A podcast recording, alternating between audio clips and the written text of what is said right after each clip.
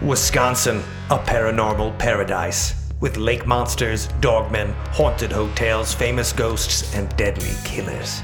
It's a lot more than just America's Dairyland. It's time for a deep dive into the weird, wonderful, and terrifying that's lying just below the surface of reality. From American Ghost Walks and Badgerland Legends, this is the Wisconsin Legends Podcast. Welcome into the Wisconsin Legends Podcast. My name is Jeff Finup with Badgerland Legends, and with me is. Mike Huberty, the owner of American Ghost Walks. Well, today we're going to talk about the Beast of Bray Road. Oh, yeah, that's one of my favorites. Southeastern Wisconsin, right where I grew up. Let's All hear right. about it. So, I'm going to take you to the small town of Elkhorn, Wisconsin. It's the Christmas card town. Picture yourself middle December, downtown Elkhorn. It's idyllic, done up in festive holiday decorations, mid century homes. It's really a caricature of small town America, mid century 1950s. So why Sounds is- beautiful. yeah, it, it is a beautiful little town. So why is it called the Christmas card town? Well, in 1952, a television series called March of Time featured Elkhorn during the holiday season. It put the town in the national spotlight. It captured the attention of many artists, and they flocked to the downtown during the Christmas time and captured many of the scenes and the landscapes in their portraits. It was a real slice of Americana. So in 1958, the Ford Company commissioned artist Cecil Johnson to capture six watercolors to be featured in their monthly publication, The Ford Times. The company selected Elkhorn as the backdrop. Readers enjoyed them so much they turned five of the pictures into Christmas cards that were then distributed nationwide. It cemented Elkhorn as the Christmas card town. So each year, the town commissions an artist to paint a new holiday scene for their official Christmas card. So that's kind of the veneer, kind of the setting where the Beast of Bray Road is. It's kind of this idyllic little town, but it's got a kind of a seedier underbelly. Right. Well, okay. So Elkhorn, I'm picturing, uh, you know, I think when I've been there, it's just been a nice downtown. It's got like a like a main square and a main street. And if you're thinking about it in the 1950s, right when they did this, it's. I mean, it's the, the Norman Rockwell, the snow coming down. You can imagine the 1950s cars and the little businesses and everything like that. So I love what you're saying here. So, Elkhorn, Wisconsin, the Christmas card town, not the kind of place you'd expect. A monster movie to take place. That's exactly, right. exactly. So that's kind of the duality of the place. It creates kind of a nice little balance, some drama with what's about to happen in the story. So geographically, it's about 40 miles southwest of Milwaukee in Walworth County. Um, it's only home to about 10,000 people, so pretty small community, mostly farming, some professional businesses downtown. It was also the home to two brass instrument companies, Holton and Getzen. So that is pretty much the background. It's unassuming, nice little downtown, not too much. If you drove through it, you wouldn't think twice. Well, in 1991, on a slow news week at the end of December, we just went through this. There's not a whole lot going on between Christmas and New Year's in Wisconsin. Everybody kind of takes time off to be with their family or reset for the next year. Well, anyway, And it's cold. and it's cold. And it's cold. and, and the Packers are playing football if we're lucky. Yes. So in 1991, during that slow news week, an article was published in a small weekly Walworth County paper called The Week. The article was titled Tracking Down the Beast of Bray Road. The story by Linda Godfrey detailed the rumors of a creature that stalked Walworth County along with eyewitness interviews.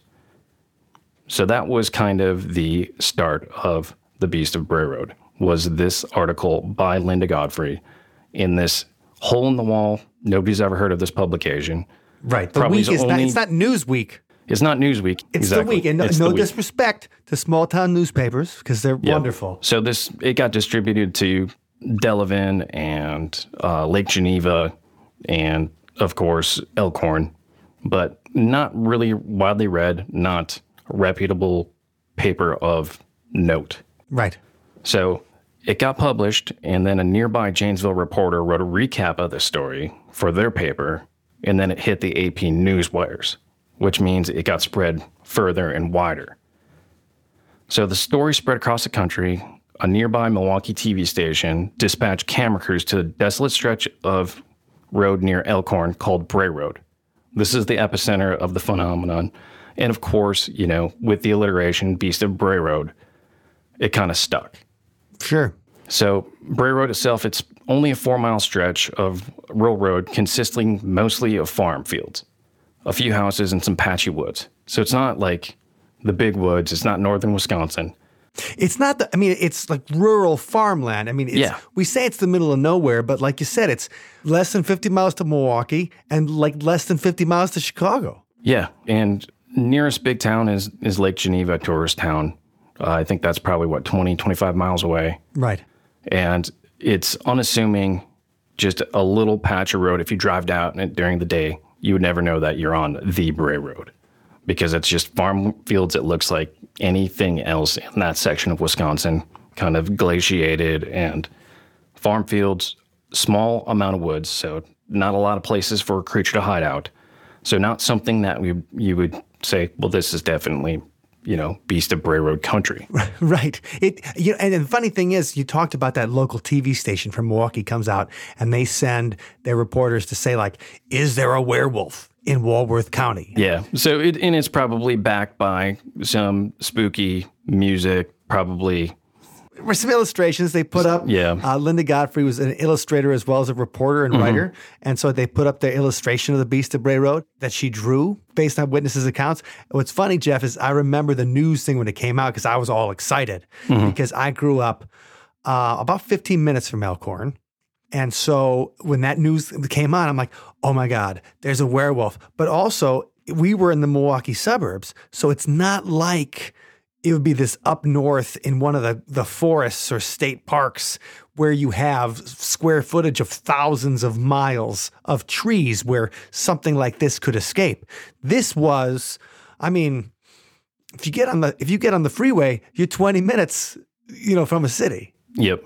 Exactly. And that's that really kind of cements the geography of the location. So, you know, after that article came out, it gained a fever pitch. The article and buzz surrounding the Walworth County werewolf opened the floodgates to the stories of the sightings around southeastern Wisconsin.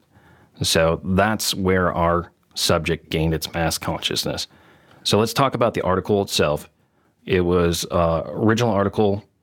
It seems to have informed a lot of the mythos that we know today. Sure. and that was 30 years ago. So, as I said before, it was uh, written by Linda Godfrey. We know her in the paranormal community, in the Wisconsin community, as kind of a paranormal writer. But back then, she was just a small town journalist. Uh, she was an artist, a cartoonist, uh, a wife and a mother, and a resident of Elkhorn. So, kind of anybody, your mom's friend growing up. She wasn't the adventurer you think of it today when she talks about all the places she's been and stuff like that since the original Beast of Bray Road article. I mean, this wasn't her forte at the time. No, she was just a, a mom and, you know, an avid writer, cartoonist. She liked creating stuff, and this kind of fell into her lap. So, a freelance journalist tipped her off to a werewolf stalking rural outskirts of Elkhorn. Linda, like any rational person, had a chuckle. And this freelance writer wrote for several publications as well as Moonlit as a bus driver. So now, in the 90s, you didn't have the internet, you didn't have Reddit, you didn't have Twitter. Uh, the only fertile ground for urban legends was either the schoolyard or the school bus. That is right. So- right. There's no TikTok to spread urban There's no- there's no TikTok. spread it to There's no the jerk from Instagram. Fifth Hour. Yes. You know, growing up being a public school kid, having to get bussed in, this is where s- students would exchange ghost stories and urban legends. So the bus driver slash freelancer heard the school kids talking about what they were calling a werewolf around Bray Road. She talked to one girl who had an interesting encounter with an unidentified creature. The bus driver didn't want to write the story herself because she thought it might conflict with her job. She also knew some of the key players in the story, And she also felt there might be some occult elements involved. And that's kind of where the occult gets injected in the story early. So she passed along the uh, info to Linda, and Linda started investigating. Now, we talked about the occult and we talked about what it was to be a kid in the late 80s, early 90s coming up. And I remember the satanic panic Oh, yeah. being a 10 year old at the time, going to Catholic school, having kind of an overprotective Catholic mother. She would forbid me from listening to Ozzy Osbourne or Judas Priest because she read the uh, Time magazine articles about satanic ritual abuse and she read about Dungeons and Dragons and kind of the perils about kids losing their minds. You know, that had clearly today we'd be like, well, they had underlying mental health. Right. But they weren't going to take the chance in those days in small communities in Wisconsin with this stuff. So they just forbid kids to listen to Ozzy or Black Sabbath or whatever. Well, you say Dungeons and Dragons, Jeff. Now, Walworth County, where we're talking about, you mentioned that Lake Geneva is the biggest city close to Elkhorn and Bray Road. Mm-hmm.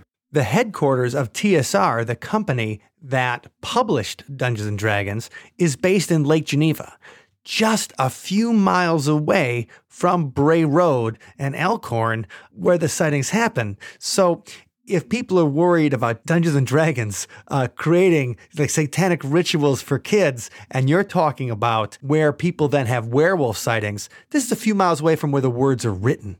Yeah. So the game, the role playing game, right there, not too far from the Bray Road phenomenon. So this is a thing that went out to different churches and stuff, written in the mid '80s. A guy named William Schnoebelen writes "Straight Talk on Dungeons and Dragons." It's published in 1984. Dungeons and Dragons is a tragic and tangled subject. It is essentially a feeding program for occultism and witchcraft. For Christians, the first spiritual problem is the fact that Dungeons and Dragons violates the commandment of 1 Thessalonians, abstain from all appearance of evil. Much of the trappings, art, figurines, and writing within D&D certainly appears evil, to say the least of it. On top of that, the second issue is the materials themselves, in many cases, contain authentic magical rituals. Explain that to my nerdy 13 year old self or whatever that I'm having an authentic magical ritual in D&D. I can tell you this from my own experience, as we says. I was a witch high priest during the period 1973 to 1984. During some of that period, I was also involved in hardcore Satanism. We studied and practiced and trained more than 175 people in our craft, and our coven was in Milwaukee, Wisconsin just a short drive away from the world headquarters of TSR, the company that makes D&D. In the late 1970s, a couple of the game writers actually came to my wife and I as prominent quote unquote sorcerers in the community, and they wanted to make certain the rituals were authentic. And for the most part, they are. Wow. So this guy sounds like a real LARPer.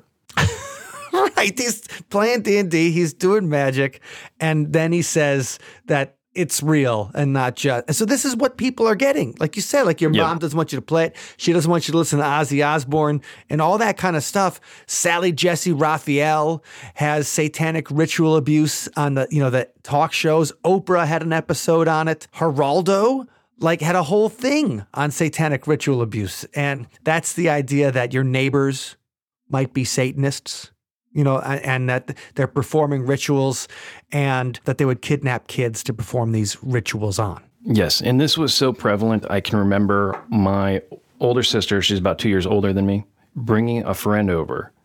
And she was kind of a, a girl from a broken home, lived in the duplexes next door with her mom. Um, not sure what her relationship with her father is, but my mom had the audacity to ask my sister if Sabrina, quite the name, Right. this was before the Sabrina, the teenage witch phenomenon, which it, it kind of fits though. But to ask Sabrina if she or her mom practiced witchcraft.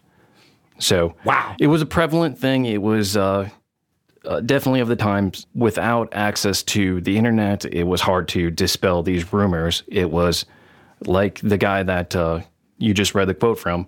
These people were published in Time Magazine or Newsweek or the local paper, and you know the Bettys would get together at cocktail parties and talk about this stuff. And how to keep their kids safe from it. It was on the news too. I mean, when people were talking about you know what was going on in the news, 1991. So this the article comes out like in late December 1991, and already in 1991 we've got a couple of different Milwaukee cases where they think that Satanism is involved. The first is this guy named uh, Joachim Dressler, and somebody came to his house like an activist or whatever who comes along, you know, collecting Looking money for and collections. things. Yep. Like when the public radio guy comes over and asks for a donation or whatever.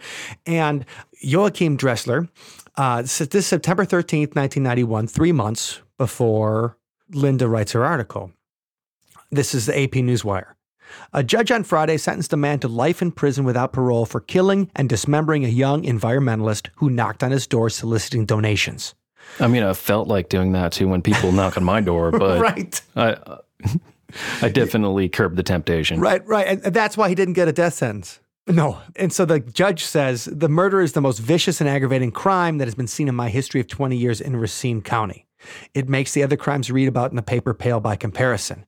Now, the Racine Journal Times, earlier during the trial, they have a whole article that says Satan worship theory discounted. Satanic killings are known to cause injuries similar to those suffered by murder victim James Madden, but a medical examiner said, although the injuries may be consistent with a satanic type of death, First of all, what's a satanic type of death, right?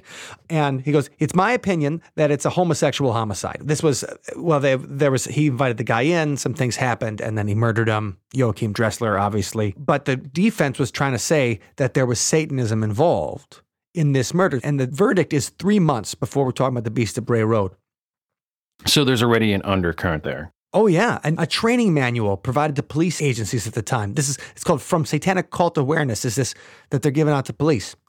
One indication of satanic cult activity is the appearance of mutilated animals. Having qualified medical examiners examine the cadavers of these animals for missing blood, sex, or other organs, and look for electric shock. In some cases, the epiglottis on these animals will be frozen open just prior to death. So make sure to check with local humane societies and complaints against individuals torturing animals. So all this stuff that's going on, the police departments are getting satanic ritual abuse, you know, pamphlets and how to detect it. This is in the news. Jeffrey Dahmer is July in 1991. And from the first thing we hear about cannibalism and possible rituals involved in his eventual trial, they say that he was so focused on uh, the demonic character from The Exorcist 3, that the demon that was possessing people and killing them in The Exorcist 3, that that kind of took over his mind when they were using the insanity defense to try to get him not to go to prison and instead of go to a mental facility. So when we think about satanic panic in the late 80s and early 90s, when you talk about the occult activity that all of a sudden the bus driver kind of mentions um, and from having to deal with kids and stuff, this is something that people take seriously, that journalists and the media are taking seriously at the time enough to write articles and have it be a thing out to AP. It's taken seriously enough that this is something people are thinking about. And and that's probably why the freelancer said, I don't know, I'm, I'm going to just pass this one off. And uh, just geographically, we said Milwaukee's only 40 miles away. So Kenosha County is right there along with Milwaukee County, not too far from Walworth County. So Right. it's it's all right in the same vicinity. So They're all connected on the interstate. I 43 like goes right through, you know, downtown Milwaukee, and you get off on I 43 to get on the Beast, uh, the, not the Beast of Bray Road actually. Expressway, that's what they should rename It'd it. be awesome if it said like Beasts, you know, take a left. Yep. So getting back to that article, Godfrey writes the article, and one of the witnesses that she calls Barbara. Now she masked the identities of the two young ladies in the article by using pseudonyms. So uh, Lori Endrizzi was Barbara, and uh, she writes more about that in her book. So Barbara described the creature to be the size of a man, about 5'7", 150 pounds. Brownish gray fur, long claws, large teeth, fangs, and pointed ears. And pointed ears are probably what tipped it off to kind of the werewolf. And its face had a long snout. It resembled your traditional werewolf. Instead of uh, sitting on its haunches, it sat in a kneeling position. This is one characteristic that seems consistent between reports is this creature kneeling by the side of the road. So, Barbara recounts her encounter, which she had one night while driving down Bray Road. The creature was alongside the road, presumably feasting on roadkill. So that was the Endrizzi encounter, or Barbara, from the Week article. The other eyewitness encounter that she chronicled was Pat. She was a high school girl, and this was likely the girl that told the bus driver that kind of tipped off Linda. So the girl from the bus had an encounter on Halloween night. Of course, Halloween night. That's that's the night for werewolves in Wisconsin, baby. So this was 1991. So this was just a couple months before the article got published. So she was on her way to pick up her mom's boyfriend's daughter from trick or treating around nine o'clock. She was driving down Bray Road by herself when she felt something hit her car. She stopped the car and got out to look. She checked to see what uh, had hit it, but couldn't find anything. But this is when she encountered the beast. She saw what she described as a big, hairy creature running up on her. Terrified, she got back in her car. The thing grabbed a hold of her car. The way it was running suggested it was on two legs, unlike a dog or a wolf. She had never seen a human run this fast as she sped away in the car. And she also recounts that she had an uncle who was a track star and the fastest guy that she knew, and this was clearly faster. That's kind of nice, though.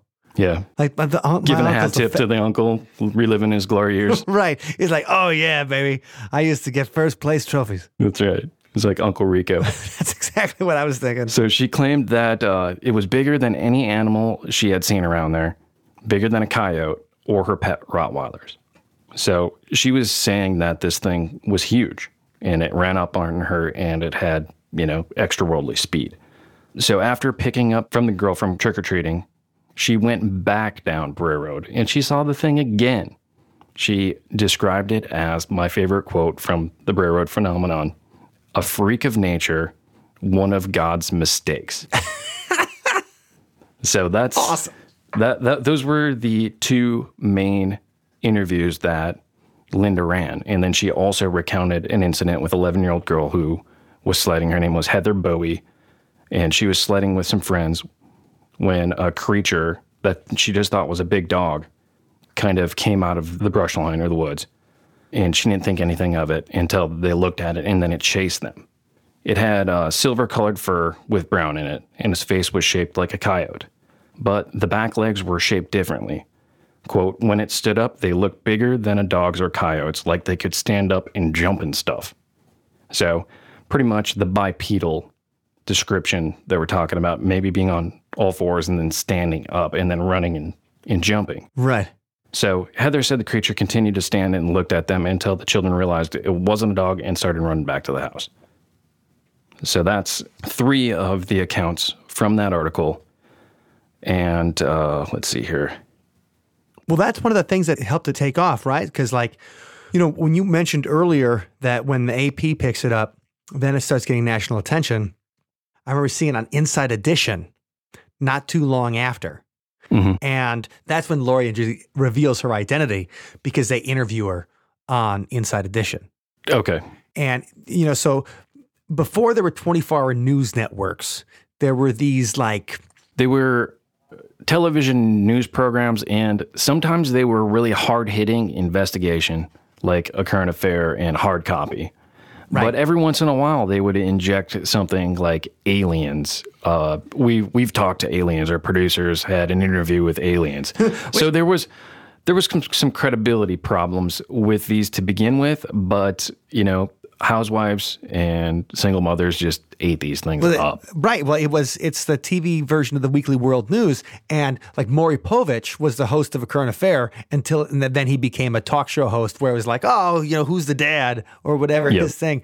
Um, Bill O'Reilly. Bill O'Reilly was the on original host of Inside Affair. Edition. Oh, Inside Edition. Okay. And he wasn't the host on the Beast of Bray Road episode or whatever, but then he goes off and makes bajillion dollars or whatever for Being Fox a political News. pundit. Yeah. But actually, it was funny in, in Linda's book, the uh, original Beast of Bray Road book. She talks about Inside Edition and says how actually they were very balanced and not as sensationalistic as she thought they were going to be when they covered. And, and I think that's why sh people like Laura Endrizzi f- felt that they could talk about it without getting completely made fun of. Sure, sure. So, in the article, Linda also interviewed the county's humane officer, John Frederickson. So, think animal control. So, when she visited his office, uh, Frederickson pulled out this manila folder and it was labeled werewolf in quotations. So, this confirmed to Linda that there might be more to the story. Frederickson's best guess the mysterious beast is actually a coyote or even a wolf, both of which were unofficially reported in there. He concluded on the nature of the creature. It'll actually spring up, give you the illusion that it's standing. So if they get caught sight of the animal at just the right moment when it was lunging, it could appear to be on two legs. So John, he tries to be the rational one, the reasonable one, but he's also the one with the werewolf folder in his desk drawer. Right. So it might have been something kind of tongue in cheek, but when Linda Godfrey saw the folder, she thought, okay, well, what's the real story? What's actually going on here? And that's kind of where, you know, Linda had the jumping off point that maybe more than just these two girls saw this. So she looked Well, deeper. he says to her, he says the county's getting stranger. He did say that, yes. Yep. So, I mean, then that was outlined in the book and also the Seth Breedlove documentary, The Small Town Monsters, where he is uh, profiled heavily. So that's kind of the synopsis of the article that kicked the whole thing off. Again, once that article was published and picked up nationally, it created this huge frenzy. Godfrey thought it'll just eventually cool off, but it didn't. We're still talking about it 30 years later. So the media coverage um, teased out lots of stories. One unexpected story came from Joe Shackleman. Uh, he'd reached out to Linda with a story that had passed down from his dad, Mark Shackleman. Now, this is one of the earliest accounts of the creature that fits the description of the Beast of Bray Road. So this was 1936. Joe's father, Mark, was a night watchman at St. Coletta's, which was a uh, Catholic convent in nearby Jefferson County. And most notably, it was the um, facility that housed uh, Rosemary Kennedy, tragically. right so- after the Kennedys gave her a lobotomy. I don't know if there's a, a successful lobotomy, but right. the, the poor girl, they, uh, they, they messed her up. And uh, that's where she lived out her days at um, St. Coletta's. But this is going back to 1936, where uh, Shackleman was policing the grounds when he spotted an unusual creature kneeling atop one of the Indian burial mounds on the grounds. He said that the dark figure had long claws and it was scraping the ground, but it fled as the watchman approached. So the next morning, Shackleman went to that mound. He found rake marks atop the earthen mound, which appeared to be made by at least three claws. So Shackleman, he must have been a courageous dude because the next night, at the same time in the same place, he went there, armed with nothing more than a heavy flashlight. So he marches down to the burial mound, and sure enough, that creature is there on top of the mound. But this time, the creature didn't retreat. It stood up and faced the watchman. Now, Mark, the son, reported that his dad described the creature as covered with darker black hair. It gave off a bad odor. Its eyes looked right into me and it made a sound, low and mean. It was three syllable growl, something like Gadara. Then I did the only thing I could do.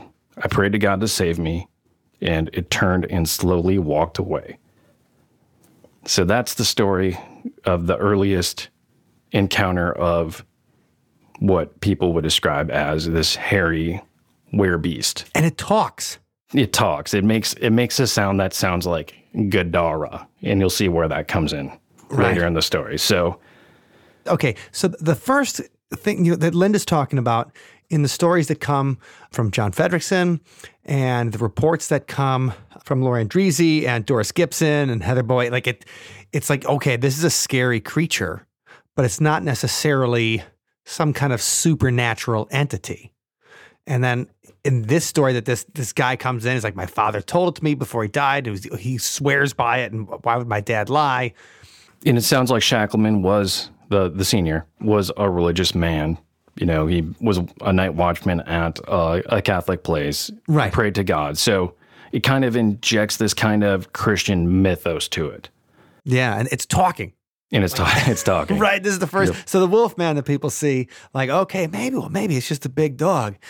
A, a big dog that talks. And not just like when people say, hey, can you talk? And it says, whoop, you know, the kind of thing. It says Gadara. And Gadara, like three distinct syllables. Yeah. So perhaps it was a creature from the underworld and that prayer banished it back to hell. Maybe. Uh, was it one of God's mistakes? Was it a guardian to the underworld like, you know, Cerberus or Anubis, the two borrowed from Greek and Egyptian lore? So that's kind of the impetus for this. It's like it's protecting this burial mound.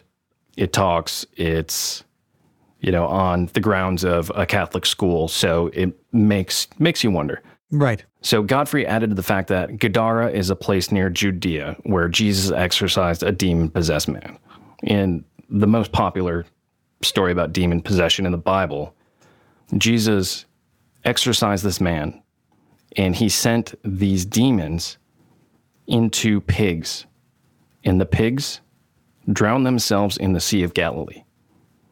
So that was kind of the progression that Jesus exorcised this man the demons left his body, went to a herd of pigs, and the pigs ran into the Sea of Galilee where they drowned themselves. Well, it, interesting enough, we just talked about how Jeffrey Dahmer was obsessed with The Exorcist 3 and how they were using that in court. So the, the subtitle of Exorcist 3 is Legion. So Exorcist 3 Legion. And Legion being a group of demons. Right. Because when Jesus talks to the demon inside this man, the, the Gadarene demoniac, Jesus says, Tell me your name. And he says, My name is Legion, for we are many. And then he casts the demon into the pigs and it throws him off, to, you know, and drowns him in the sea. Mm-hmm. And that's also spoiler for The Exorcist. If you're listening to this podcast and you haven't seen it, I, I can't help you. But, It came out in 1990, so Right. But in the original Exorcist that came, came out even earlier in 1973, how they defeat the demon is that the priest has the, he casts the demon out of the girl into himself and then jumps out the window to kill himself. And then you see that he doesn't actually die in Exorcist 3 or whatever. But the point is, like that, it, it's the same kind of thing how Jesus casts out the legion of demons from the demoniac in Gadara is the same ending as the exorcist or whatever when he he says take me that the Pazuzu jumps into him he jumps out the window like the pigs drowning in the Sea of Galilee so that that's an interesting tie to the Dahmer mythos as well. So Yeah. whatever the origin of that beast, uh, the Saint Coletic creature, was never seen again.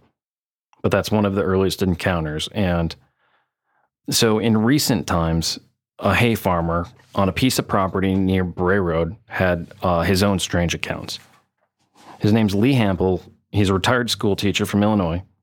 He bought a farm field between Bowers and Bray Road, right there in Walworth County, kind of the epicenter of the phenomenon. And uh, he knew nothing of the rumors of the creature stalking the properties. So when farmers or motorists hit creatures on the side of the road, you know, roadkill or whatever, a lot of times the farmers will drag them off to their compost pile or get them off the road because they don't want more animals to get hit by cars. So he would often dispose of this roadkill on his property, and then it would inexplicably be mutilated by an unseen force or creature. So he set up trail cams on these roadkill pieces to see what the offending animal was that uh, might be feasting on these pieces of roadkill mutilating them. Well, he caught mysterious lights and objects in the sky. Now, um, Seth Breedlove in the uh, Bray Road Beast movie, he interviews him and actually reviews some of the pictures, and he sees that you know there's UFOs. So we have this kind of multi-pronged phenomenon between you know the supernatural, cryptozoology, demonology, um, all this strange lights in the sky strange lights in the sky. So you got UFO. So you have kind of a confluence of phenomenon happening here on Hample's farm. So he managed to catch a few of these unexplicable things. And in one frame, he caught piercing red eyes, which he believed to be the beasts. So after uh, he disposed of a deer on his property, the entire carcass went missing. He set up a trail camera nearby, but instead of capturing an animal, he caught a strange mist or like a cloudy smoke that somehow made off with the whole carcass. He also found a five toed, seven pad track resembling a large canine, but only the hind set. So, pretty much inferring that it was walking on its hind legs, All right. not using. So, this kind of adds to the modern day mythos. So, It's interesting too that he wanted to use a, a- a- like a fake name. The first time that Linda writes about him in Monsters Among Us or whatever, he's Roy Smith, and then he gets somewhere in like the middle 2010s, he changes to be like, okay, he kind of me. reveals himself or un- yeah, that he, you know, he he comes out of the paranormal closet to let people know, and then his farm now becomes a place uh, that people collect to study the beast. So that's kind of the backstory of the Beast of Bray Road. You know, Godfrey went on to research the phenomenon over for over a decade before she published her seminal book, The Beast of Bray Road: Tailing Wisconsin's Werewolf, that came out in 2003. Now, I, I find the phenomena fascinating because it lands squarely in like a Venn diagram of the supernatural of Fortean. So, you know, we see all of these themes come up from, you know, cryptozoology, Satanism, occultism, Indian lore, skinwalker shapeshifters, Indian mounds, uh, anthropology, lycanthropy, psychology, Christianity. It, it it is nuts, and what I think is nuts too, Jeff, is that it's not just when she gets into it. It's not just Bray Road, or it's not like what it's you know that that name, Wisconsin's Werewolf Beast of Bray Road, kind of that kind of starts it off. But she starts collecting the stories from all over the second half of the 20th century, and and the early part of the 21st century, and it's all over the state too. It's all over the state, and then she also ties in kind of some historical themes of werewolves. So the book itself is is a really good read. It's really dense. Um, she's a great researcher, great storyteller. But I want to see what Mike thinks of, like the specific phenomenon. The most common that the people say it's just a misidentified animal. You know, the most likely being a wolverine. Now, wolverines they're very intelligent, but they're rare in Wisconsin. They're, Yeah, you hardly ever see a Wolverine in Wisconsin. you know, I I listened to some hunting podcast and Steve Rinella of, of Meat Eater. He is an avid outdoorsman, avid hunter, and he's never seen a wolverine in the wild as much time as he's put in tree stands or stalking fields. So they are very elusive, very solitary. And how big are they? They're not that big. They're may, maybe get up to like 40 pounds, so the size of a small dog. So not not huge, not imposing, but um, this could fit the description of the phenomenon. They're very stealthy, reclusive. They're vicious when cornered. They're able to stand up and look tall to a human, especially on top of that burial mound that we see. The, the Schackelman account, I'm about to chalk that one up to maybe that was just a Wolverine, Like a talking Wolverine, though. a, ta- a talking Wolverine. Yeah, that's fine. right. Yeah, Wolverines, they're notorious for taking down bears and wolves. They punch way above their weight class. But again, they're rare in Wisconsin. And they also emit a scent, uh, like most mustelids do. And they have the nickname of stink bear or wood devil. So they, Huh, I didn't know they admitted a scent. Yep, they, they emit a scent. So that might explain some of that sulfuric phenomenon that a lot of the eyewitness accounts. So I would say that specific one I can almost dismiss as that the Gadara could have just been, you know, his imagination his- running away a low guttural growl. He's he's at a cemetery. He's a religious guy. He sees something that he can't explain. Yep. Of course, he's thinking Satan, and he grabs the most famous demonic character out of the Bible and hears it. Yeah, I mean that to me that makes more sense than a, a demon wolf. A demon wolf, yep, or or uh, a wolf bear, or a man bear pig. right. So uh, the beast has always been characterized as a scavenger. You know, we had the one Heather Bowey thing where it said it kind of chased them, but maybe it was being territorial. Most of the time, they're picking at roadkill on the side of the road. You don't hear about them actively hunting animals. So they're not like a hunter or predator or prey.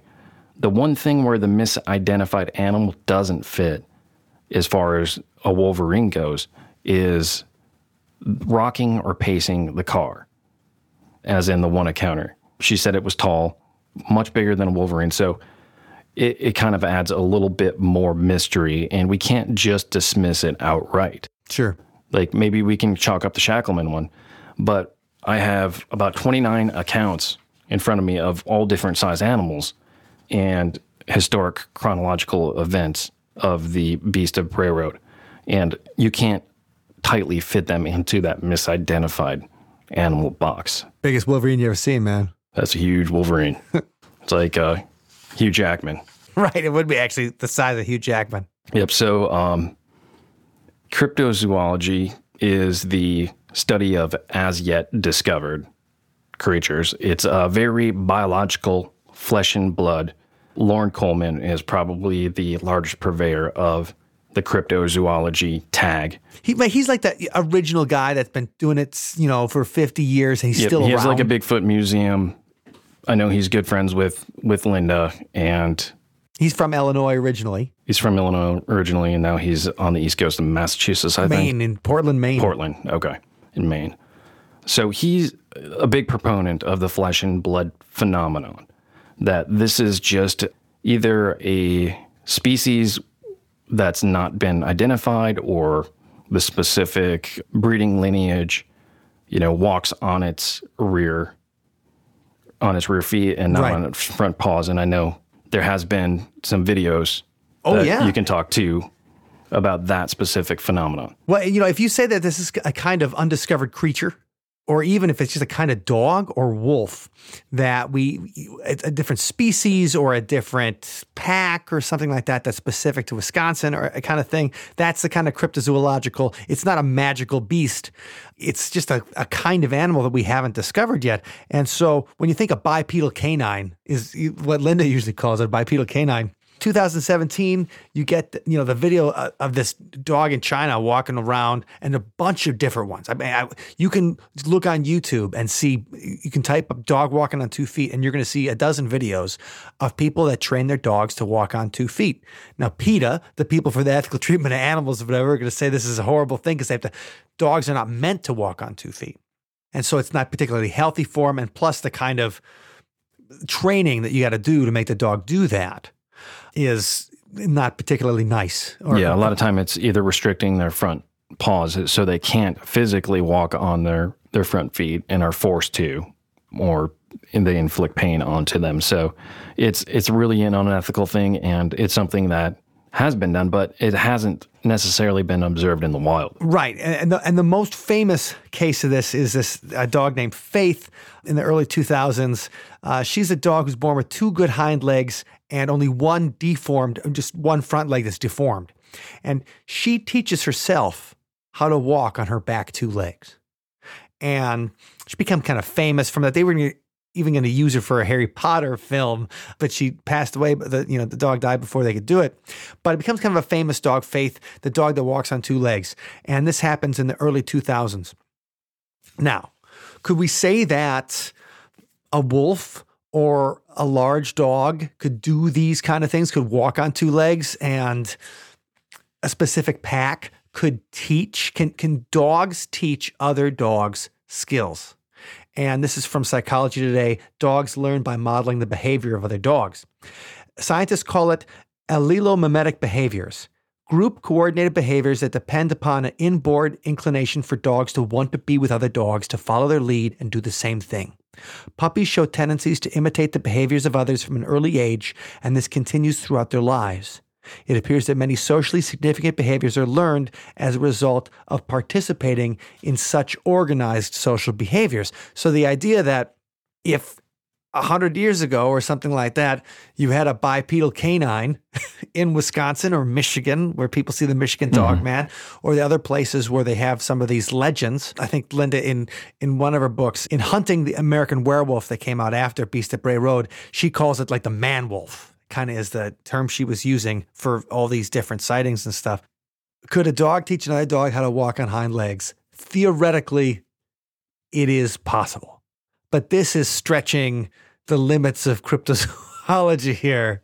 Yeah, and, and, and you know, it's not the beast of Bray Road; it's the beast of Bray Road. It seems like it's a solitary sighting. It's never seen like most coyotes that you hear at night. Uh, right. they're they're you hear packs. a bunch of howls. or you know, you have the stories of the lone wolves, but a lot of times they'll they'll still travel in packs. So that's an interesting wrinkle to it. That's specific to this specific. If we're going to chalk it up as this is just an un yet or as yet discovered species. And when we talk about the kinds of sightings, you know, we have sightings of where people just see an animal and don't have that particular sense of evil or terror. Um, I know someone who said they saw the beast of uh, something like the beast of Bray Road. Didn't realize it, never heard of it or anything like that. But said they thought what they thought was a bipedal canine, a dog on two legs, near Lake Geneva when they were driving home one night about uh, 10 years ago and they saw something and then they're like that's really weird they thought it was a kangaroo at first or like it had the same kind of coloring as a deer but then it it's like is that a kangaroo? Because it's standing on its hind legs. And like what's a kangaroo doing near lake geneva? But to them it wasn't anything specifically danger that's the you know so that to me is like okay that person may have saw like an animal but that didn't strike the terror like a supernatural terror into their hearts. Yeah, and and I know the the encounter you're talking about. It's with your producer, and uh, we can actually revisit that. Uh, we'll put a link in the show notes to that unyet reported interview. You know, Mike was breaking news there. Uh, Right. on that specific episode, so it's it's worth it. Kind of sends a, a tingle up your spine to say, "Hmm, what was that?" Right, that he just he just saw something, and but th- that's the kind of thing. So that that to me, that's the cryptozoology aspect. Yeah, just a kind of animal that we haven't heard of before. Then how do you explain other things like the glowing eyes? There is this. It's called the tapetum lucidum. Uh, it's a biologic reflector system that's a common feature in the eyes of vertebrates, not humans, not chimps or anything. But if you ever see your eyes of your cat in the dark or eyes of your dog or something, If you're shining deer on backcountry roads, yeah, it, it's because they have this like these light sensitive retinal cells in the back of their eyes. That's a second opportunity for photoreceptor stimulation, enhancing visual sensitivity at low light levels. That's from the Journal of uh, Veterinary Ophthalmology. That's their definition of it. So that's why you get it's called eye shine, and you'll see animals. You know, so if we see glowing eyes, that's not necessarily supernatural either. a lot of times it's yes it's a collecting the available light whether it's by the moon or headlights or surrounding lights and reflecting them into nature not necessarily a glowing eyes but yes a reflection Right, sure. But I'm just I'm just thinking about what would you know a cryptozoologist say versus somebody said like that's the devil coming through a portal. yeah we're like no that's just uh that's just eye shine most animals that are nocturnal have it so Right. yeah And wolves have it. And wolves have it. Yep. So that kind of brings us into the Satanism, occultism, supernatural. We kind of established that thread going through there. And Lori Endrizzi, the first person that Linda had interviewed about this, said the creature was so manlike that she felt right away she was seeing something supernatural.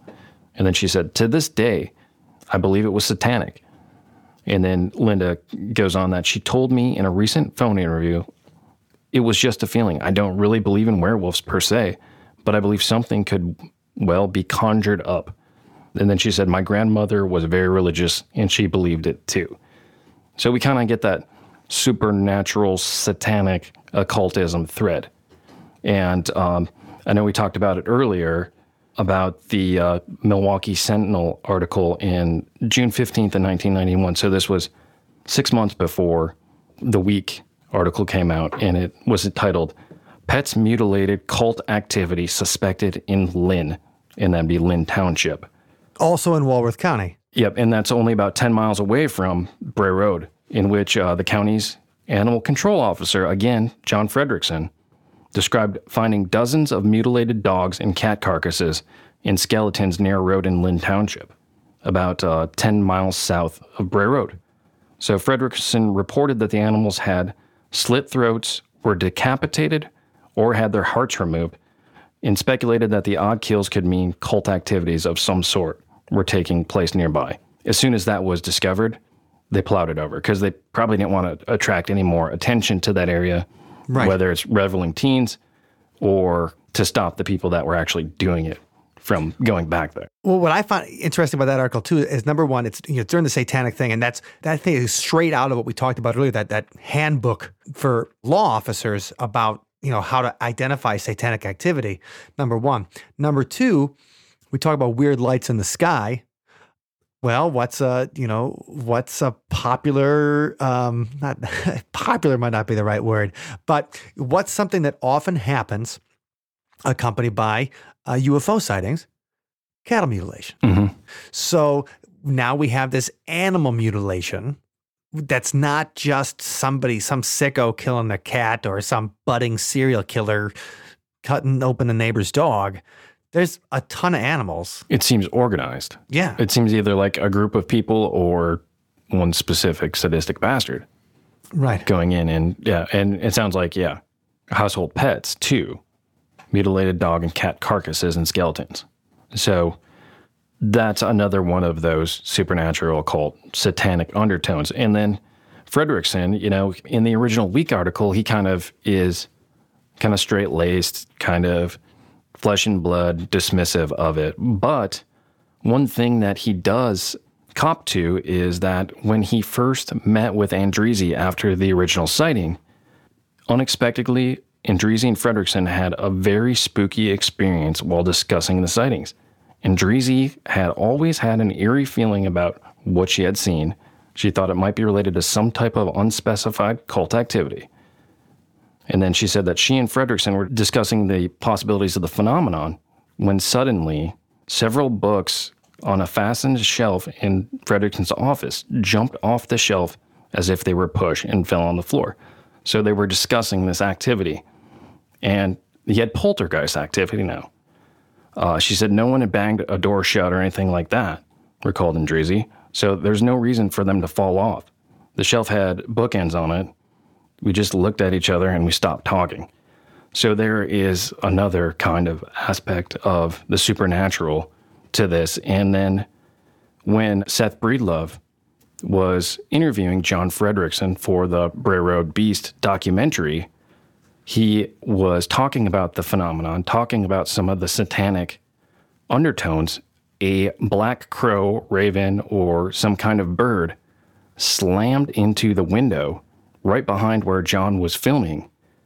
And John kind of looked and said, Was that a bird? And there was one black feather sitting there on the window pane, almost like an ominous, like you shouldn't be talking about this. So the supernatural aspect runs deep in this case or in this phenomenon. Well, I, you know, I think that's interesting too. And when Seth Breedlove was talking about uh, the creation of his Bray Road Beast documentary, it was that event that ended up influencing how it was going to look.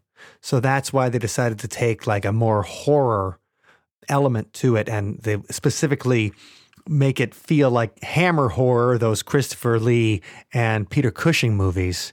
That it took something from more of a cryptozoological influence to maybe something darker and supernatural and occultish, because that freaked him out as well when that happened. Yeah, and for some reason, Seth did not include it in the documentary, which I, I actually reached out to Seth and I asked him if uh, he still had the footage. He's, he does. It's just on hard drives or old computers. So that was probably 10, 12 projects ago. And Seth's, Right. Seth's a bit busy dude. So But he should put it on a he should put it on YouTube to try to get people yeah, to watch I, it. I, I said we need to see this. You, you need to make light of this. So uh, someday that footage might make the light of day again. So we we hope so. But you know, he kind of went with that kind of hammer genre you're talking about. But the whole kind of things actually kind of reminds me more of like a David Lynch, like a like Twin Right. Peaks, like, Like- that kind of you know More- unsuspecting town, but weird stuff and more going on. rural weirdness too, because we're talking, you know, in that that Twin Peaksy nightmarish kind of the the land between dreams and reality that he usually exists in. Mm-hmm. You know, it was funny that I, I hadn't heard that story before the Bray Road Beast documentary came out about the boneyard that John Fredrickson was talking about in the town of Linn, and I hadn't you know really heard about the different occult stuff that happened around the Beast of Bray Road. So my initial ideas were like, yeah, this is a cryptozoological thing, or it's a it is a, a wolf that's walking on two legs that's going into these places. But when people were talking about cult activity in southeastern Wisconsin in the 90s, even though we were making fun of the satanic panic a few minutes ago, right? You know, that's the area I grew up. And so I went to high school in Mukwonago, which is, if you talk about I 43, it's like two exits up from the Elkhorn exit when you're going on I 43 north from Chicago to Milwaukee. When you get off in Mukwonago, there was a uh, like a burned out abandoned farmhouse that was right off the interstate. Kind of, you had to walk to it into the woods from like this park and ride. You'd walk pretty far, and kids used to play Ouija board there. And we called it the gates of hell. and it was around at least since the late 80s that they called it that because my sister told me about the kids at the school calling it that. And so eventually when I went to high school, I saw this I saw this place on the school bus every single day. So it was on the ride and you could see it like far back out beyond some trees. You could see it between the freeway and the road that went into town. And Yeah. like we talked about earlier, there was no Reddit, there was no TikTok. Right. It was it was school buses. It was school buses and playgrounds where we exchange all of our ghost stories or all the urban legends. So it would be interesting that kids driving by on that bus would either spin up a myth about the place or you know somebody might have actually visited it and reported back and Right. go go on with your story because Well, it's I a can tell one. you. So I was always, you know, I was like, I'm, I gotta go there and play the Ouija board one of these days, and we don't do it until 1994. And so it's like my junior year in high school. I think maybe it's the the beginning or the end of 1994. So it's fall. So it's probably my senior year at the time. And so I get a group of people. It's guys and girls, and we want to go out and we're gonna park at the park and ride and walk the couple football fields or whatever to get to the farmhouse and check it out. And so maybe a group of 10 of us. And we get into the farmhouse and there's no ceiling or anything like that. The walls are kind of burnt. Um, there's crap all over the place. It's, you know, it, it's just an, an abandoned farm, burned out farmhouse in the middle of nowhere. Um, there's a Walmart now on the other side of the road. So it's not that scary anymore because things have popped up Sure. in the past couple of years.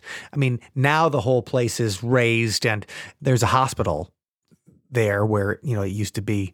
So we're looking around the place, and it's still you know uh, you can see the stars when you're in it, and we got our flashlights, and somebody's got a lighter, and then we plop down, and me and um, this girl are going to do the Ouija board. And so we get a group around, we get it together. Some of the people are still walking around exploring the house.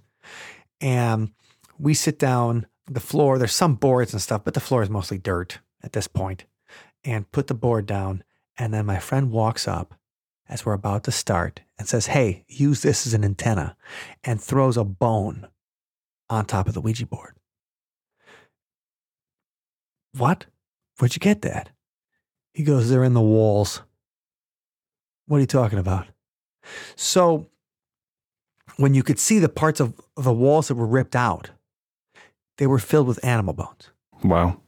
Almost like a makeshift insulation or just a place to dispose of them. I have no idea why they were filled with animal bones. And there was, I mean, a hundred of them. And I'd never, you know, I was disappointed. I wanted to see haunted activity. I wanted, I was hoping for something supernatural. And I just thought these farm kids were bored. And they just, you know, like, what are they doing? Just, I had no inkling or idea that'd be some kind of cult activity. That was not the furthest thing from my mind. I'm like, oh, just why would you put bones in the walls? That's dumb. like, okay. And then three months later, in Mukwonago, we're breaking into an abandoned hotel called Rainbow Springs. It's a hotel that never opened, had ghost stories associated with it, which is why we were sneaking in and trying to do investigations. And um, that's that's a whole episode on itself, is the saga of Rainbow Springs Hotel.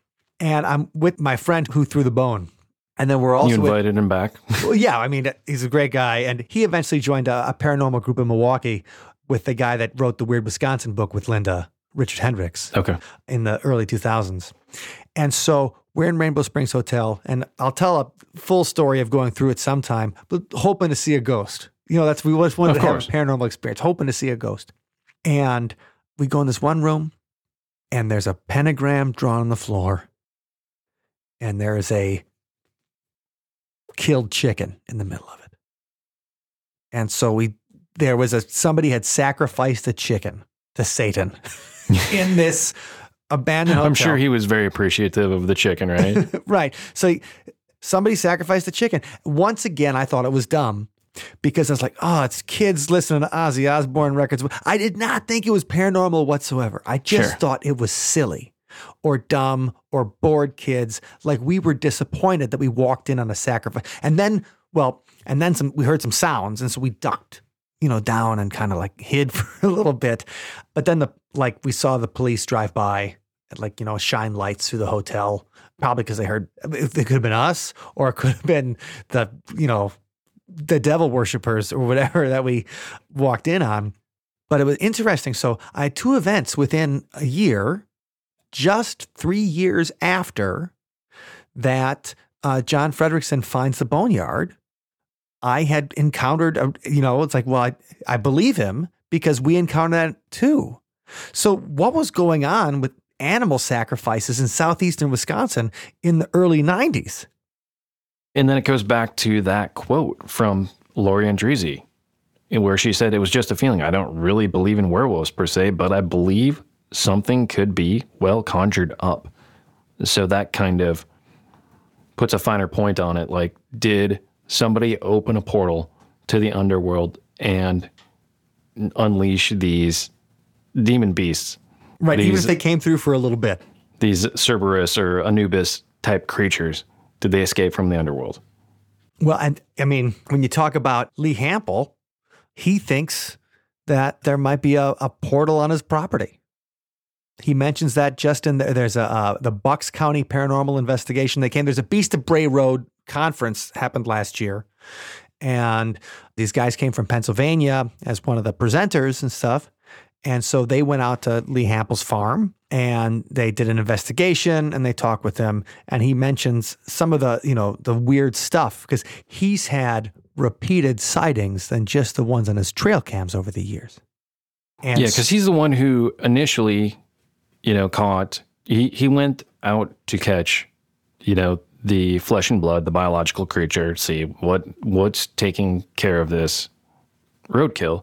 You know, what's mutilating it, and he found something much weirder, or according to him, whether Right. it's a portal or or what. We don't know the the history of the property who inhabited his farm before him, Right. and, and what went down there but it's an interesting portal into kind of the mythos of the Beast of Bray Road. Well, and there's and, and there's encounters there that happen that you don't just have to take his word for it. Linda Godfrey goes out with Sanjay Smith and Jay Bachochin. 2015, they see some weird stuff. They see like a you know weird figures out in the distance at Lee Hample's farm.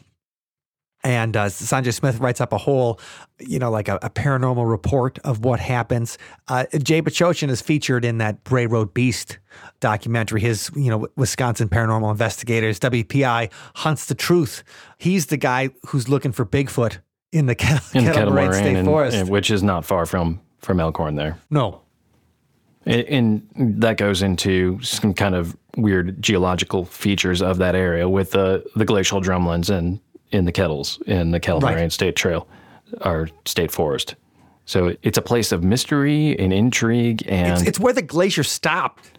Yeah, it's it's actually an intersecting lobe, I think, between like the Green Bay lobe of the, uh, I guess, the glaci- glaciation and the Great Lakes. So it's kind of on a ridge there, and you wonder, okay, could something uh, geological, mineral deposits, be distorting our perception of this place? Sure. I mean, it's a liminal space, you know, geologically. When we talk about that space between, you could say the liminal time of year, Halloween, where, you know, people say the veil is thin and, and things. If we talk about the liminal space, uh, geologically, the Kettle Moraine State Forest in southeastern Wisconsin um, certainly fits that bill. Mhm. You know, when Lorianne Endrizzi talks about something conjured, that, you know, makes me think of a couple of stories uh, that Linda talks about in Hunting the American Werewolf. And it, it's funny, she she starts the book with a story she got from a guy in Madison in 2004 just randomly a guy at a bookstore when he finds he's a he's working at the bookstore and he finds out that she wrote The Beast of Bray Road a year earlier. And you know, I think she was in there actually inquiring about The Poison Widow, a nonfiction, non-paranormal true crime history book that she had written. But she's in there talking about The Beast of Bray Road, and the guy's like, I got to tell you what happened to me last week. And so late at night, he was having an argument with his girlfriend. He walks out into the street, and this is downtown Madison when this happens. He sees a guy look like he transforms into a figure on all fours. He sees what he thinks someone transforms into a werewolf in front of him. The cars don't see it. You know, they just keep driving by. The creature sees him, doesn't seem perturbed by it or anything like that. He freaks out, runs back to his girlfriend's apartment, like, and that's got to be a rough night anyway, because now she's going to be like, hey, you're using this excuse to get back in here? Yeah, really? You couldn't come up with a better excuse than You you, saw a werewolf? A werewolf? Really, bro? But I mean, she calls it the Madison Morpher in the book. But he tells her this story just a week after it happened. She also gets, she talks about it in Monsters Among Us, another one of her books. She gets an, an email from this couple who talk about they were in a rural church in the South in the 1980s. Where in the middle of church, she calls it the, the church lady monster is, is the name of the chapter. And they witness a woman, and they swear by this, they witness a woman like freaking out, looks like she's having a seizure. She changes into a wolf, and the guy sends a picture, and it looks like the beast of Bray Road. So she gets these accounts of people who claim that they actually saw someone transforming. Another hunting the American werewolf, she talks about how um, she gets a report from Cambridge, England, of all these guys hanging out, and one of the guys takes LSD, not the person who was reporting the story, but another guy. And the guy who's taking LSD starts being convinced that he's turning into a wolf. And the other sober people around him said that he that looked like he was transforming. They were seeing a physical transformation before their eyes, and that freaked them out. So we talk about the supernatural.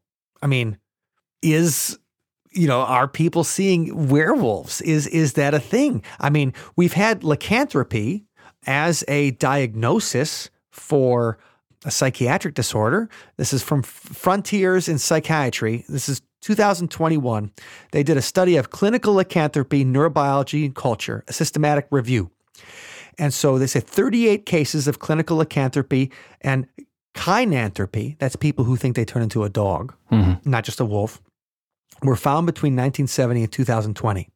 Clinically, lycanthropy can be associated with synesthesic, that's the, the feeling, or of your body. feeling colors, I think, is synesthesia. Synesthesia Okay. is where, like, let's say you listen to music and hear colors. Mhm. I- I know. I wa- I was like, I got to look this up. Synesthesic is the feeling of your arms and legs, and it's just kind of the feeling of your body. Okay. So it's synesthesic, sensory, visual, and acoustic, hearing, hallucinations. So you're hallucinating, your body is feeling like it's changing. It's hallucinations interpreted as relating into transformation into wolves.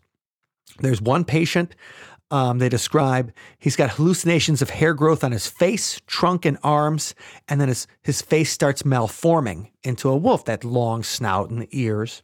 And then some cases of lycanthropy we reported were associated with feelings of guilt, dirtiness, or evilness.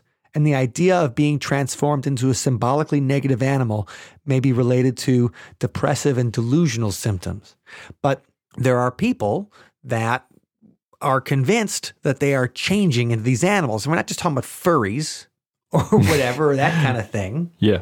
An actual uh, psychosis or like a werewolf psychosis Right. where you feel like you, m- when the full moon arises, that you will actually transform Yes. into a werewolf. And it's not a it's not a common thing. Like they said, there was you know 38 cases that they get out of psychiatric journals and stuff between 1970 and 2020. But if we're talking about people having these beliefs, and then we're talking about other people witnessing some crazy things happening, is somehow their hallucination being shared? If they're, you know, we talk about what happened to the, the church lady monster, talk about what happened to the Madison morpher, or what happened in Cambridge, these, these different parts of transformation that Linda talks about in her books. These hallucinations are happening to the person.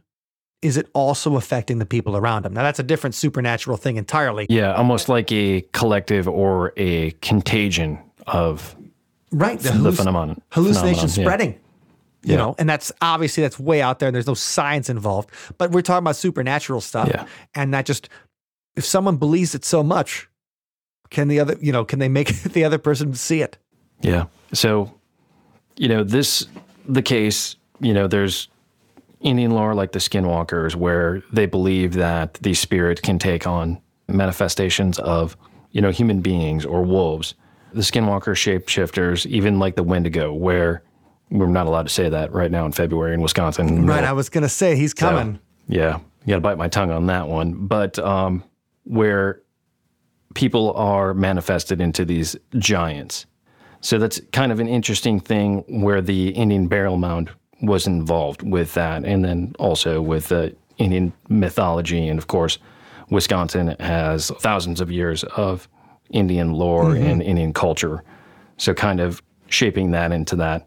And then the most prevalent is probably the folklore or mythology of the Western world.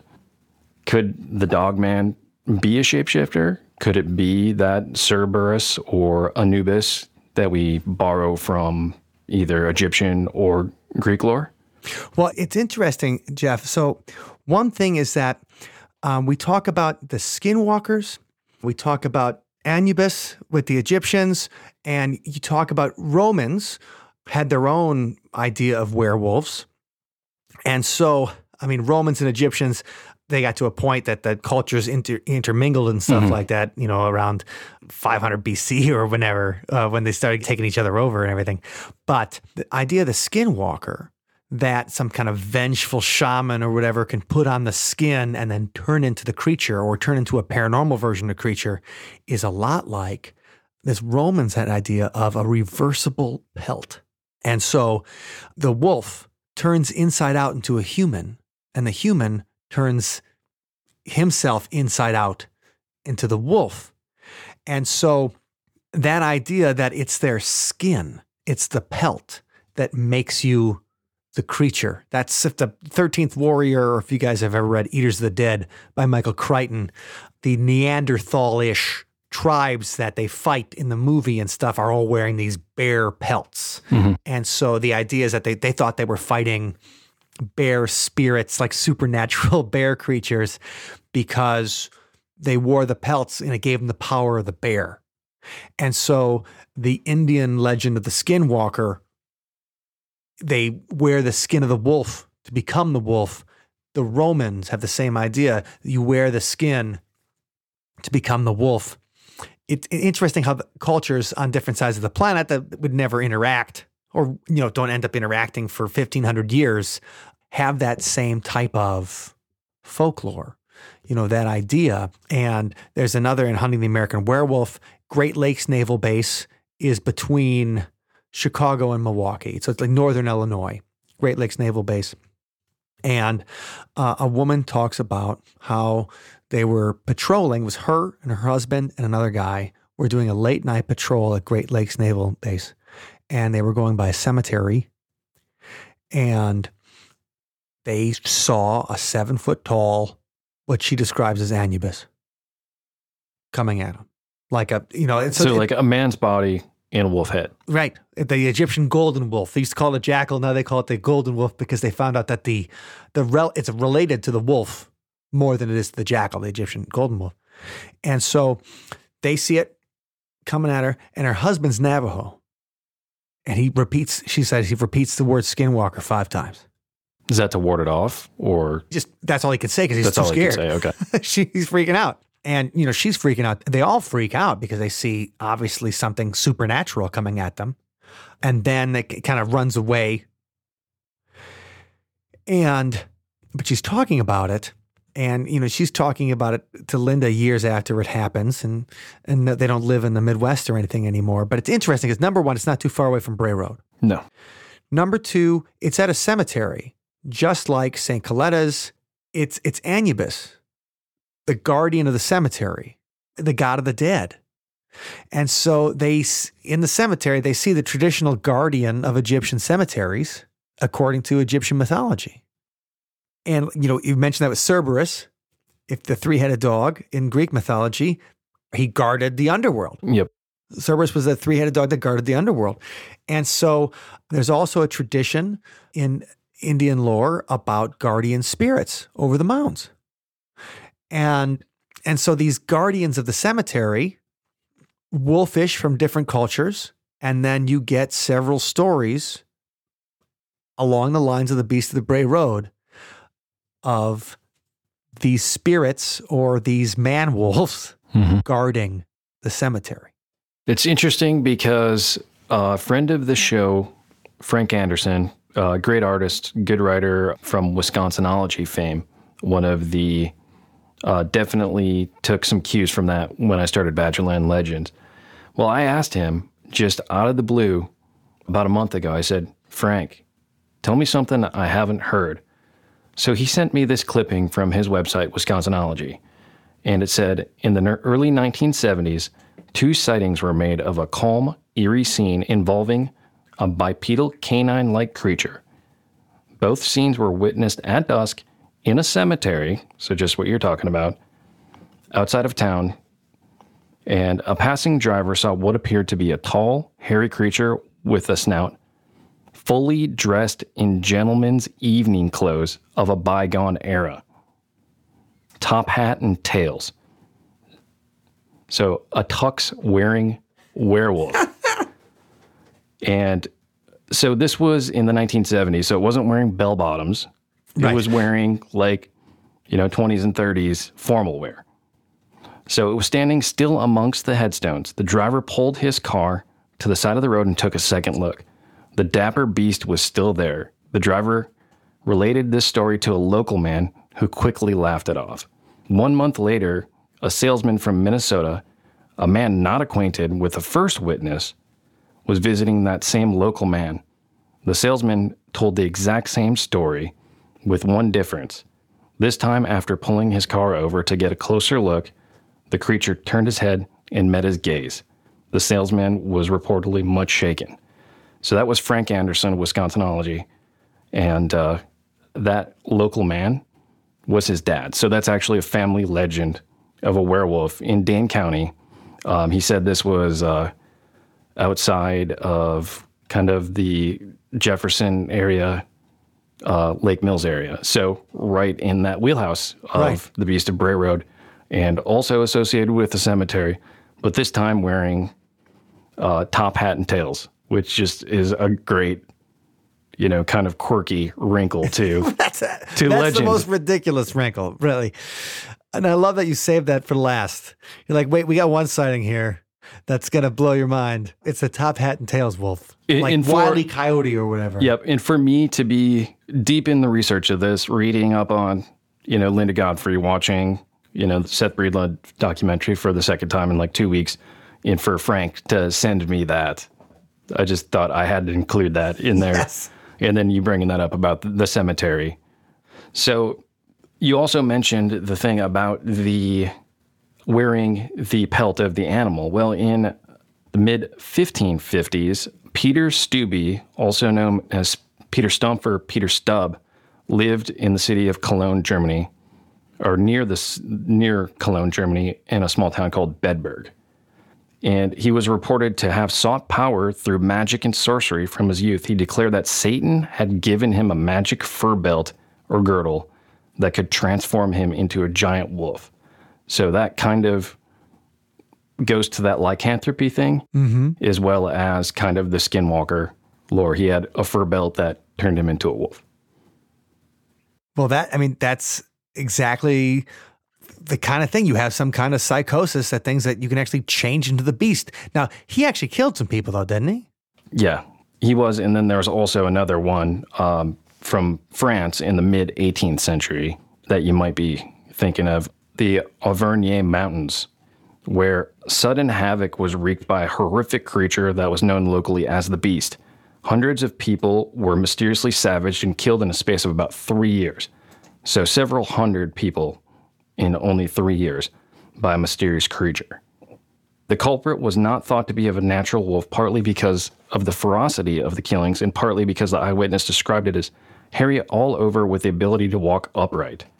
So, kind of back to that werewolf thing. Although it, it appeared wolfen, it also had a severe case of body odor. Its face was sworn to be like that of Satan, and its entire body was said to be covered with dark, bristly hair. So it's obviously a Wolverine. Clearly, it's Hugh Jackman. So, official police and military squadrons tried to dispatch the creature, but they were unsuccessful. Finally, a local village man named Jean Chastel caught up with the beast while part of a posse like hunt. Uh, he blasted it twice with silver bullets that were made from a consecrated chalice, and the killings ended. So, that is where you get the silver bullet shot Right. for the werewolf. So, that's kind of the impetus for probably a lot of the modern Western werewolf lores from that specific. And they, I think they made a great movie about that called uh, Brotherhood of the Wolf. I've not seen that one. It's a French film. It, it's a great one. The Beast of Gévaudan. Yeah, I and I probably botched the uh, the name of those those mountains, the Avignon. That's all right. You're not French. it's all right. I'm not French. That's for sure. So this phenomenon, along with the week article, spawned Godfrey's seminal book that we talked about, a horror movie, an excellent documentary, the one by Seth Breedlove of Small Town Monsters. It's free on Amazon Prime. Give it a spin. It's only, I think it's about 80 minutes, and it's Yeah. action packed. A great backstory with lots of eyewitness accounts. At least two metal bands and countless paranormal uh, TV appearances. Yes, if- if- you might see me on one called In Search of Monsters. If you look through Discovery Plus, I believe you can still find it. Uh, they interviewed me for about three hours and used one line. Wow. But um, that's pretty cool. They go with uh, Jay Bachochin and, and Linda and stuff like that and, and do the same kind of thing. But it's the Beast of Bray Road, like it changed Linda Godfrey's life. Obviously, she's written a whole bunch of books. I mean, Monsters Among Us, Hunting the American Werewolf. If if Hunting the American Werewolf has a whole bunch of stories that you guys will not have heard, so that's really a good one. Uh, American Monsters. I know what I, I believe saw. the Madison Morphers in the American Monster book too, as well. okay, Yep. And so make sure you check those out because it, it- she doesn't try to convince you of any, uh, you know, we talked about all the different possible explanations. Is it just some misidentified creature? Is it an unknown cryptozoological beast? Is it supernatural? Is it conjured? You know, all those type of things. She lets you make those decisions for yourself. Yeah. So the thing I respect about Linda is even if you've read all of her stuff and you've watched her, listened to interviews with her, you don't really know what she actually thinks of the phenomenon. You know, she kind of keeps an open mind. She's kind of agnostic, which well, I think she is worked for a newspaper. Yep. So she is kind of ha- is a reporter at heart. She gets down to the history. So we just celebrated the 30th anniversary, and Mike was able to sit down with Linda and do a retrospective of the phenomenon for his podcast. See you on the other side. Yeah, and we'll have that uh, in the show notes so you can take a look Yep. and uh, hear a little bit about the beginnings of it and, and how it impacted her life. And we'll put that in the show notes. Yep. And then also as a kicker, he included that uh, never before reported eyewitness encounter that happened near Lake Geneva with his uh, music producer, which is an interesting one. It might be one of the most recent of the original stories that I've heard of yeah, the and, also one of the most nonchalant. yeah, there it's uh, no nonsense. Right. It's kind of like here's where I was, here's what I was doing, here's what I Mm-hmm. saw, which I think lends a lot of credibility to, you know, this on Yeah, somebody does, who doesn't need. And well, that's the thing when you go through all these books and you know even the the Shackleman encounter and you start talking about all the different people that have trusted her with these stories and trusted her with their with their names and not that that she's not going to make them look crazy or anything. Um it's not just Bray Road. the man wolf has been seen all over the state Milwaukee, Eau Claire, Marathon County. They had a creature in the 70s. A great investigator, Todd Roll, talks about it. Up north. And then you see Michigan has the same kind of stories. And all over the United States, people are seeing this. People come to Bray Road thinking that they're going to, that's the epicenter for the experiences. And, you know, 99 times out of 100, right, they don't see anything. No. And it's all just for the revelers and the legend trippers. Bray Right. Road is it's all private land. There's not an inch of public land on there. It's all generational farmers. We ask you to, you know, if you want to go there and take a picture of the Bray Road sign, you know, do it quickly, don't disturb, don't Right. you know, get in the way, don't trespass because there are local authorities, you know, constantly up and down the road looking for people like you. So and it's it's also not a thing like you know people have gone out they've they've done they've stayed up all night you know linda once went out with a like a british tabloid crew with like meat like left the meat out and stuff like that overnight all that- all those kind of things and so you don't choose to see the creature it chooses to show itself to you is is kind of what it seems like that's why I think there's just so many possibilities and explanations of what might be the Beast of Bray Road. Yeah. So where can we find you, Mike? Well, if you're interested in learning more about the Lake Geneva area and the paranormal stuff, we have a haunted history tour of downtown Lake Geneva, and you can find that at lakegenevaghosts.com. Also, if you want to learn more about the Chicagoland and all those kind of ghosts, we have that at chicagohauntings.com. And we have stuff in some of the northern suburbs too, where people have seen the man wolf. All right. And AmericanGhostWalks.com for all of the tours. That's right. And where can we see new paranormal stuff about Wisconsin every day, Jeff? Every day I make a post at Badgerland Legends on Instagram and BadgerlandLegends.com. And we will also have the show notes over at WisconsinLegendsPodcast.com for you to check it all out. See you soon. Peace. Hey guys, real quick. This is Mike from Wisconsin Legends Podcast coming at you, letting you know that Jeff and I will be working on season two of Wisconsin Legends coming up right after this Halloween 2022. So please, if you go to WisconsinLegendsPodcast.com, you can go to the bottom of the screen and hit subscribe, and we'll tell you when the new episodes are out. Or you can follow us on Apple Podcasts or Spotify, uh, Google Podcasts, wherever you get podcasts, you will find Wisconsin Legends.